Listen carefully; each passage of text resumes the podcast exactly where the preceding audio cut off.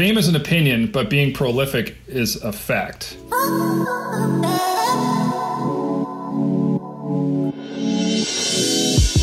Matt McKee. I created Cherry Bomb and the Sweet Blast series of limited edition photos with the mission to start conversations in the room about the bigger topics of food, art, and sustainability. This podcast is the companion piece to that project where I get to share with you some of the discussions that Sweet Blast has inspired. Today I'm talking with painter, illustrator, and all around great guy, Joel VanPatten. Joel, I've been following your work for a little while on Instagram. Thank you so much for joining me today. Yeah, my pleasure, Matt. Thanks for having me here on the show today. My pleasure. You described yourself to me as a contemporary realist oil painter and comic book creator. Those are seem like two different fields of art. How did you get started in the whole art thing? Yeah, definitely two different fields for sure, right? I was an illustrator and used to draw throughout my entire youth. You know, my brother would write comics when I was about seven years old, and I would draw them in the bedroom and, you know, try to do what I could and put them out and uh, have my mother sneak into her office and make photocopied copies so I can sell them to kids at school, right? So I did that forever. And then in high school, it became cool to do uh, tattoo design. So now you're doing everybody's hitting you up to do tattoos and things. So just going on with the art career, tell people, yeah, I'm an artist. And they go, well, what do you do? I said, well, I draw stuff. And I go, well, what do you draw? Well, oh, I draw fantasy stuff. And they're like, oh, okay, guy. You know, oh, they take yeah. it very seriously, right? So I was like, well, let's let's see where that goes. The painting came about because my mother got sick with Alzheimer's, and I just needed something to distract my mind, and I always need a challenge. So I said, "Well, what the heck? I'll pick up painting." It seems like people take you more seriously in the fine art world when you're doing I don't know painting versus fantasy drawings or some reason. And I fell in love with it because it was so forgiving of a medium versus pen and ink comics. You know, you put a line down, it's done. But paint, you could just take a rag, wipe it right mm. off. So I like the technical challenges of it, and also kind of the mechanical aspect of it with the mixing of the paints, the chemicals, everything, trying to get that done. So I did that for about ten years, and now recently I got over myself mentally and said, well, why do I draw this line in the sand between comics and painting? I said, why can't I do both or go back into that world? And it's more popular now in the comic book world than mm-hmm. ever. So it's been good timing for everything to reevaluate what I'm trying to do artistically as well. Yeah, it seems like the last 10 years or so, the graphic novel has really kind of taken off as storytelling and art form at the same time and is gaining respect. It really kind of helps to push the craft forward. We'll get to your recent comic book journey in a moment. I want to go back a little bit so you were drawing in high school, and I assume after that, but it was mostly in the fantasy field. You also said to me you were an illustrator. Were you commercial, or was it just you were doing this for your own gratification, or were you showing galleries? In terms of the, you know, the illustration portion, it was primarily just working for buddies, you know, friends I did a very short stint at a tattoo parlor drawing their flash or custom work for people that would come in. They never taught me to sling ink, which uh, would have been cool to actually yeah. know how to do that. It could have been a side gig. Uh, I, I, very briefly dipped my small toe into body piercing when I was there, but that was I was horrible at it, so I got out of that real quick. So yeah, that's something you don't want to be horrible at. Right, right. Well, I had a couple of friends that were guinea pigs, so they they were thankfully so. It was primarily just here's twenty bucks, draw me a tattoo of something, you know, that was kind of thing. So, but it was fun in high school, right? Twenty dollars when you're high school is like two thousand when you're an adult, so it was big money, right? Yeah, seriously. That was about the success of it back then. All right. At some point, you started doing the oil painting things, and I was looking at your work on your website. It is vibrant and dark and contrasty and, I mean, emotional. It's really quite fascinating obviously you have a style, and I always hate to use that word style, but style is something that other people attribute onto you. But how did you develop this particular look? I really like the value range of composition. So when I look mm-hmm. at it, I try to make this easily explainable. I would think, you know, I'm looking at extremes from really, really dark to really, really light. And if I can work broadly within that spectrum, I think it creates a more dynamic work you know, let's say hypothetically the value zero was pure black and value 100 is pure white. If you can work within that spectrum and go very, very dark on stuff, very, very bright on stuff, it creates a really broad spectrum. I see a lot of artists will work somewhere in the middle. They, they either go not dark enough or not light enough in their composition and also their painting in general. It kind of creates like almost a pastel type of work look to it. But if you can get that deeper, broodier range, I think goes through there too. I think broodier is a great descriptor for it. Right. I'm looking for that all the time. You know, even just walking around and looking at nature or your compositions, photos, and things. I'm looking at that dark to light value spectrum is really what I want to try to get. Things like my cityscapes and also the backgrounds. I'm using non-conventional application materials like squeegees and rollers. Oh wow! And things like that, just to apply the paint to give it that different type of an effect. Again, it goes back to me challenging myself. Try not to use a brush on this composition at all or this painting at all, just to see if I can pull it off or go grab a stick out of the woods and see how you can paint with that, right? So my gosh. Yeah. yeah. I didn't scroll all the way down the page before, and I'm looking at the cityscapes now, and it's just foreboding in a lot of ways. I mean, do you feel that way about city life? Um, I think it's kind of ominous, right? It's always interesting. I always had that feeling when I go to the city. It just seems like it's its own entity, right? And it's kind of just huge and encompassing and ever growing and consuming not just the people that are in it, but the whole thing of itself is almost a living organism that just kind of takes over. So it's like this big monolith down there, you know, just this huge thing. But there's an energy in the air. Maybe it's all the electrical fields. I don't know looking at the cityscapes, that allows me to get out my energy and emotion and a lot of craziness more easily. But then you look at something tight and technical, like some of my still life work, that's more my calm, serene type stuff. I had a show recently called Calm in the Chaos, and that's exactly what that was referencing was the calm of the still life, but the chaoticness of the cityscape. It allows me to be wherever I need to be at that time, emotionally and artistically. Fascinating. Now you've transitioned to doing a comic book as well. Sure. So a friend and I have created a comic book company called Livid Comics, and the book that we're working on basically it's a Christmas themed story where there's this young kid named Will Sheldon, and he accidentally finds this device in a junk shop that allows him to teleport through time. The device was actually once used by Santa to suspend time to deliver gifts to all the children, and now he's kind of found himself in this world. And there's an evil elf that's trying to get a hold of the device for his own personal gain and power, and who's kidnapped Santa and has him held ransom. And Will has emotional issues too, so he has to deal with a lot of anger and things. And uh, that's another sub story in there. So it's about him overcoming those personal problems to learn how to control this device so he can then go and save Santa, the world, and everything else through time and dimension. And there's all kinds of characters and things he meets along the way. So we just started writing that out and got book one done is at the printer and we're on about halfway through book two now so it's coming out what brought about the idea of i guess going back to your roots in this case and telling a long form story you know the gallery world's a little slow right now because of this worldly event going on why don't I go back in and try this? And what had happened was, is ironically, a friend that I work with, my day job, and I were just communicating, and he was a writer. I don't have no interest in writing, so I said, "Hey, do you want to do a book?" And he said, "Yes." So the timing was right. You know, we're doing this all entirely remote, you know, via texting and a lot of late night phone calls and things, and the catalyst was really just, hey, the gallery world is slow. Why don't I go back to this other world in the comic book world? And it's been crazier than ever, and it's so busy. I mean, even look at some of the prices of some of the old issues are record shattering. You go to conventions. I mean, it's shoulder to shoulder people right now. Like, it's never been busier. I mean, I've never seen anything like this right now. So the timing just happened to hit just right. I'm very curious to see how the world over the next few years kind of evens things out as we adjust to new normals and are we seeing an expansion because of everyone kind of coming out from underneath COVID and that's the way it's going to be with mass things going on or is it going to kind of settle down to some normalcy? What do you think? Yeah, I think there's definitely going to be some different areas of innovation. Hopefully, other people can adapt like that. I mean, the traditional gallery world may be totally different going forward than what we've seen in the past. I definitely feel it's a paradigm, right? And there's going to be some things that come back to how they were, and then some things will never be as they were. And then there's also some things that are in the middle.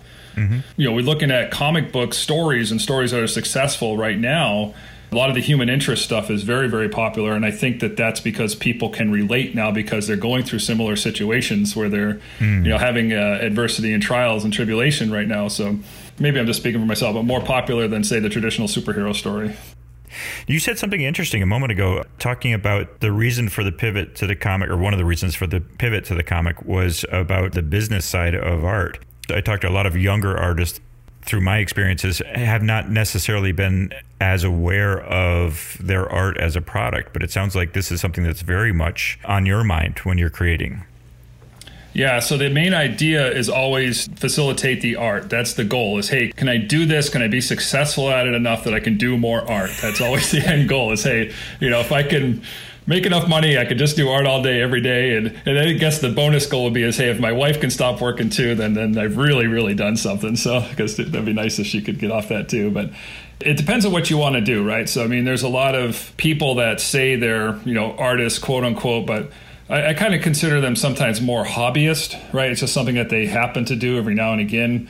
Uh, for me personally, art has always been like those folks that need to go jogging every day to feel normal. Yeah. It's like I have to do something creative every single day or else I kind of lose my mind and my wife will attest for that too. So she's very patient. I get that. I totally get that. You have to look at it as a business if you want to be able to continue to do it. And it's the craziest business ever, right? I mean, you can attest for this, but I mean, you know, mm-hmm. some days it's massively successful and then you'll go months where nothing sells and you question what the heck you're doing with your mm-hmm. life. So mm-hmm. it's, it's a it's a roller coaster ride, right? So those months that are super slow, you may want to start compromising your art. You know, well, kitty cats sell well, so let me start doing kitty cats, you know, or whatever. You know, you know so you start to think about things like that, or you start to devalue your product because you're like, well, maybe it's my prices are too high, and you're going to start doing that too. So those are real things that. Oh, I've been guilty of that. Oh yeah, sure. But and then the moment you bring it down and you get rid of it, someone says, "Oh, is that still available?" And they would have paid full price for it. So right, yeah, yeah.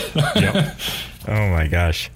So how far down the rabbit hole do you go in terms of the business side of it in terms of, you know, spreadsheets and budgets and everything like that?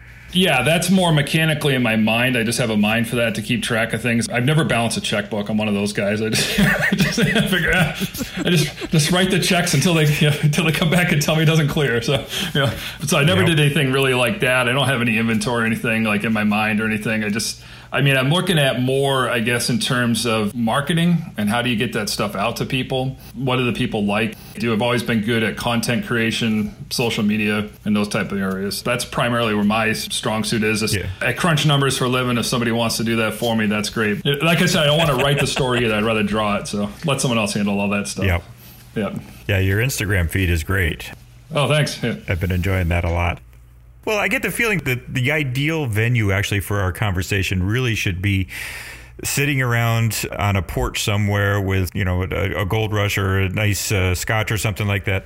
Come on up, buddy. Anytime. Come on up. I got six wonderful acres here in a gazebo. It's all screened in and ready to go for you. So. Oh my gosh. Well, actually, that's a good transition. Then you also told me a little bit about your current living situation when we were speaking earlier. Can you tell me a little bit about that?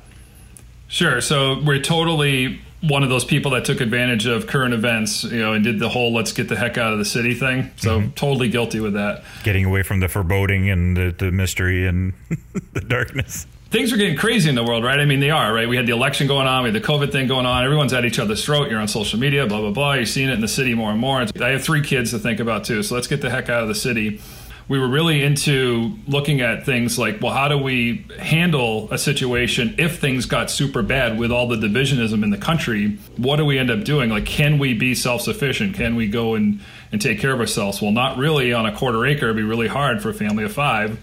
So let's go get some land. So we ended up moving out into western New Hampshire um, in a small, no nothing town, middle of nowhere that has nothing to do with anything really. Um, but you're able to get you know a lot more land for a lot less money.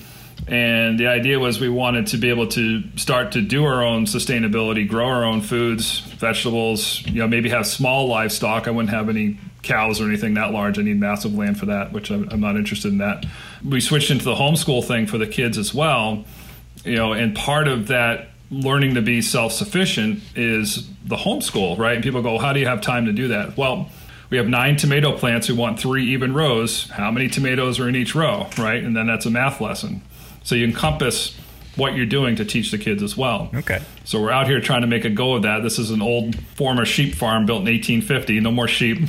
Oh wow. Classic old house, you know, you drop a pen and it rolls to the corner and disappears because nothing's level in here. the wind blows and it comes right through the house kind of thing. But it's it's fun. It's got a lot of character and things. Oh gosh. You know, one of the biggest appeals I think for us so far is the unbridled sense of community out here has been fantastic. You know, I can walk a tenth of a mile up the road and go buy eggs from our, our farmer friends up there every day when I want them. I can't get much more local than a tenth of a mile up the road the same day. And the yeah. chicken just laid them that night. So, I mean, it's that fresh. I mean, it's unbelievable. You're talking about going completely off the grid I mean, I'll still do electricity. I still do that kind of stuff. I'm a bit lazy with that stuff, but if I can make it, that's really neat. trying to do more woodworking and bushcraft things and felling my own trees and milling my own boards and making furniture and things like that. You know, the pain of being in the country is the nearest hardware store is 35 miles away. Oh my gosh right? If you need a nail or a screw or something, I mean, you kind of got to go find one or figure something out or plan ahead. So you do pivot and adjust to that as well. But at the end of the day, I mean, I still have electricity, internet, maybe solar at some point would be nice. She'd like it if there was no Wi Fi in the house. She gets really uh, wiggy about signals and EMF fields and things like that. So she makes me turn off the Wi Fi sometime on the weekends because we don't even like that type of energy disrupting the air. And how old are your kids? Uh, they're four, six, and eight. So I got two girls and a boy. The boy's youngest. He's four. Okay, because uh, my kids are significantly older, and the idea of turning off the Wi-Fi for the last ten years would have been uh, grounds for a mutiny. I bet. They were great in that they were more interested in going down the YouTube rabbit holes about things like IT and computer repair and working on cars and things like that. To a certain extent, even though they were in public schools, they were also homeschooling themselves in the things that they were really interested in. But getting cut off from that, I'm not sure how well that would have worked for us anyway at that point my eight year old, she loves computers and technology. And since she was about four, she says, Dad, I want to be a coder. Dad, I want to be a, and she's never lost that. So, but I mean, she just has an affinity for computers and things. And like I said, uh, when we were trying to set up the show, she can run circles around me on this tech stuff. So kind of scary. You got to watch it. You know? She's over looking your shoulder, remembering passwords and things. So, right? so, so for the next 10 years or so, you've got a built in IT department for yourself. Right. Exactly. Nice. Yeah, that's right you've transitioned to this farm life. What kind of personal mental fortitude do you think should have in order to kind of achieve this sustainable lifestyle? So you're not going to be able to have all of the conveniences of the world right there at your beck and call. Yeah. But you got to be prepared to handle things like that. For example, uh, we don't have a clinic nearby our hospital, right? So that's 30, 40 minutes from us. If something happens to you, you have to be prepared, you know, if something's urgent. I mean, obviously there's ambulances and things like that, but there's a ambulance for the town, right? So if they're on some other call, yeah, you know, maybe the next town might come over.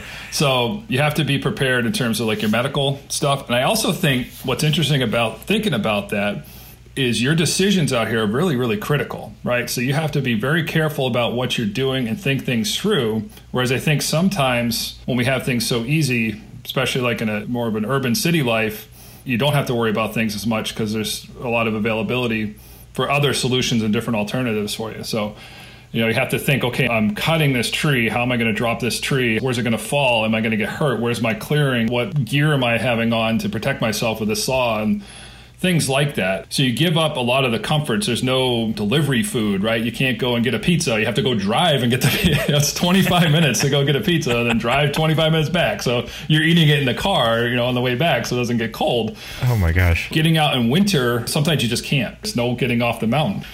Wow. So you have to be a lot more mindful about day to day and week to week planning ahead, all of that stuff. Definitely. So the first couple months we're here, we're going to the grocery store like every three days. We're like, well, this is crazy because it's 35 miles away or whatever. So, yeah. you know, now you buy, you know, two, three weeks in advance versus that week. We built up a lot of our local contacts with local farmer cooperatives buying eggs up the road, meat from a guy that's 15 minutes away, things like that. We get everything pretty much locally except for produce. We do the Misfit Market fruits and vegetables every week, which has been fantastic. That's a good service. Mm that's been coming up in my conversations fairly regularly of late. I think I need to get them on the show. I mean, we're almost grocery store free. We really could be, but we're missing dairy because it takes so much land. But you need like a hundred plus to do okay. dairy. Your previous lifestyle was in the city, and then you moved out into the hinterlands. How would you compare the two lifestyles? When we look at way society is going, there's always something where there's more anxiety, depression, stress. Everything else is out there maybe this new societal construct that we're doing when we go back into like the industrial revolution we're what 100 150 years into this style of living go sit in a box do your time and come out. Maybe that doesn't work for us as a human animal where ultimately there's something in us that happens mentally philosophically. If you can go out and grow a crop if you can catch a fish if you can drop an animal and, and, you know eat that animal there's something that happens in us. It's almost on a spiritual level like a fulfillment. And i don't think that we get that with the modern constructs of society that we have. There's something that's called the dunbar's number where your brain can only remember about 150 people and their names. And there's a theory when we were in tribal times where we had to just know immediately who was in our tribe. It seemed you know in the past and again maybe it's just the transfer of information that back in the day we just didn't see the problems with crime, anxiety, depression, stress, all the things that we're seeing now with this modern structure because maybe those psychological needs are being met when we're able to be self-sufficient, rely on ourselves versus the conveniences of a more urban lifestyle. Hmm, that's an interesting point of view. I think in a lot of ways you're right. I think I've always thought that people need to have a sense of purpose and they want a sense of purpose, whether it's going to work every day or working on their paintings or whatever it is that by accomplishing something, they get that endorphin rush, they get that joy for the moment. And then the next day they need to do something else that's going to achieve that. Being in a small community where you can kind of support each other with that is great.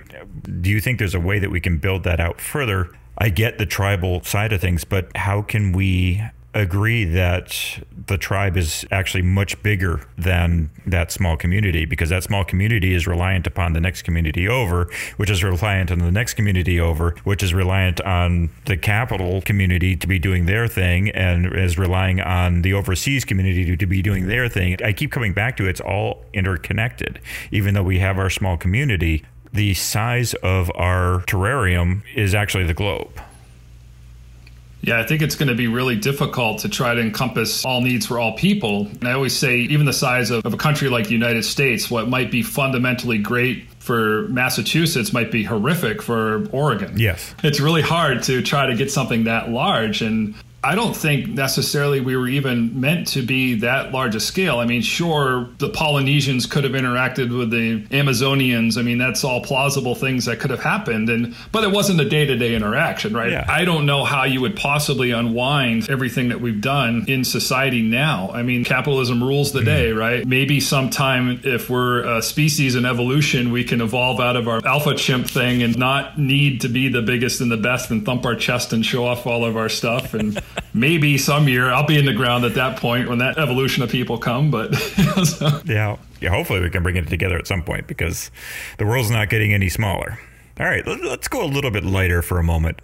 Hard day, you've done some stuff for your day job. You've then gone out and built the split rail fence. Come back at the end of the day. What is your comfort food? I would have to say probably chicken parmesan is my signature dish. Chicken parm. Okay. I can make it really well. My daughter will actually eat it, so that's a high praise. Phenomenal compliment. But if we go out to get pizza or, or, somewhere, it's always chicken parm, chicken parm, chicken parm. So. I don't really know how old you are. You look like you're about my age, but I'm always wondering when I'm talking with people if you could go back and talk to yourself at some point in your youth and give yourself one secret, one thing that you would tweak. What would you say to yourself?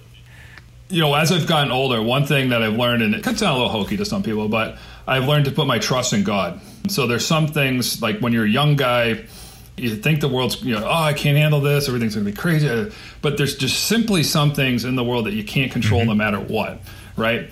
And so you go, what the heck? It's in God's hands now, right? And the more I've done that, and the more I've acknowledged that and given thanks, and I'm more of a spiritual person, a religious person, but more I just say, hey, you know, thanks for that. Just recognize that the better things have been because that stupid demon will show up in the middle of the night at 3 a.m. when you're trying to sleep and it'll be like, well, what about this? Well, what about that? Have you thought about this? In that stupid voice. And you just say, hey, you know what? It's in God's hands. And then I go back asleep. I've had a pretty rough 10 years. You know, my mother passed and dad and things and, mm. you know, causes some problems with that. But having gone through that at the time, you're thinking about all that stuff and you're worried about all that stuff. And it's like, okay, well, if you trust the plan, the, whatever you want to call it, destiny, universe plan, God's plan, if you trust in that stuff, ultimately, I mean, here we are 10 years out and everything's fantastic, but I don't think it could have gotten to this point if I hadn't gone through all of that other stuff. True. So telling the younger version of me, it's like, hey, dude, just chill out. it's going to be okay. we wouldn't be the people we are now if it wasn't for the things that we'd gone through before. Well, that's it. You know, I always say that the strongest foundations are built upon the stones of adversity. You never hear of a fantastic anybody, artist, author, musician, who just had it easy from the jump, right? I mean, it's always they lived in their car and ate out of a dumpster and were broke, and then next thing you know, they're flying around on private jets touring the world and they're rock stardom, right? So, yeah. What do you want your legacy to be? Fame is an opinion, but being prolific is a fact. Interesting. You know, you could say, oh, is this guy famous? Well, maybe, maybe not. I mean, there's a lot of great musicians, artists, authors, things that are awesome, but they've never sold more than 200 of whatever, right? A book or a record or anything. I mean, I knew that from a lot of indie bands in my days and mm-hmm. artists and things that I follow. Uh, but if you're prolific, right, and you're putting out massive volumes of work or just a tremendous amount of just effort in things, no one can ever deny the fact that you're prolific be like, well, geez, he did 3,000 paintings and wrote 55 books. I mean, that's something that that's a fact. You absolutely did do that, right? So yes. I guess ultimately at the end of the day, you can't always rely on fame coming from your talent, but you can always rely on being prolific because no one ever denied the fact you're able to put out that body of work. Thanks for checking in with Cherry Bomb the podcast, the companion piece to Sweet Blast, which can be found at theartofmattmckee.com. Today's guest, Joel VanPatten, can be found at vanpattenstudios.com.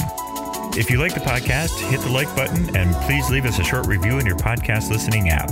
Be a hero to your friends and family by sharing it on Facebook or on Twitter. If you have questions, suggestions, or comments, feel free to drop me a line at matt at mckeephotography.com. Cherry Bomb the podcast is produced by me with consulting help from Suzanne Schultz and Canvas Fine Arts. It was edited by Bill Shamlian at Orb Audio. Thanks for listening and let's start the conversation.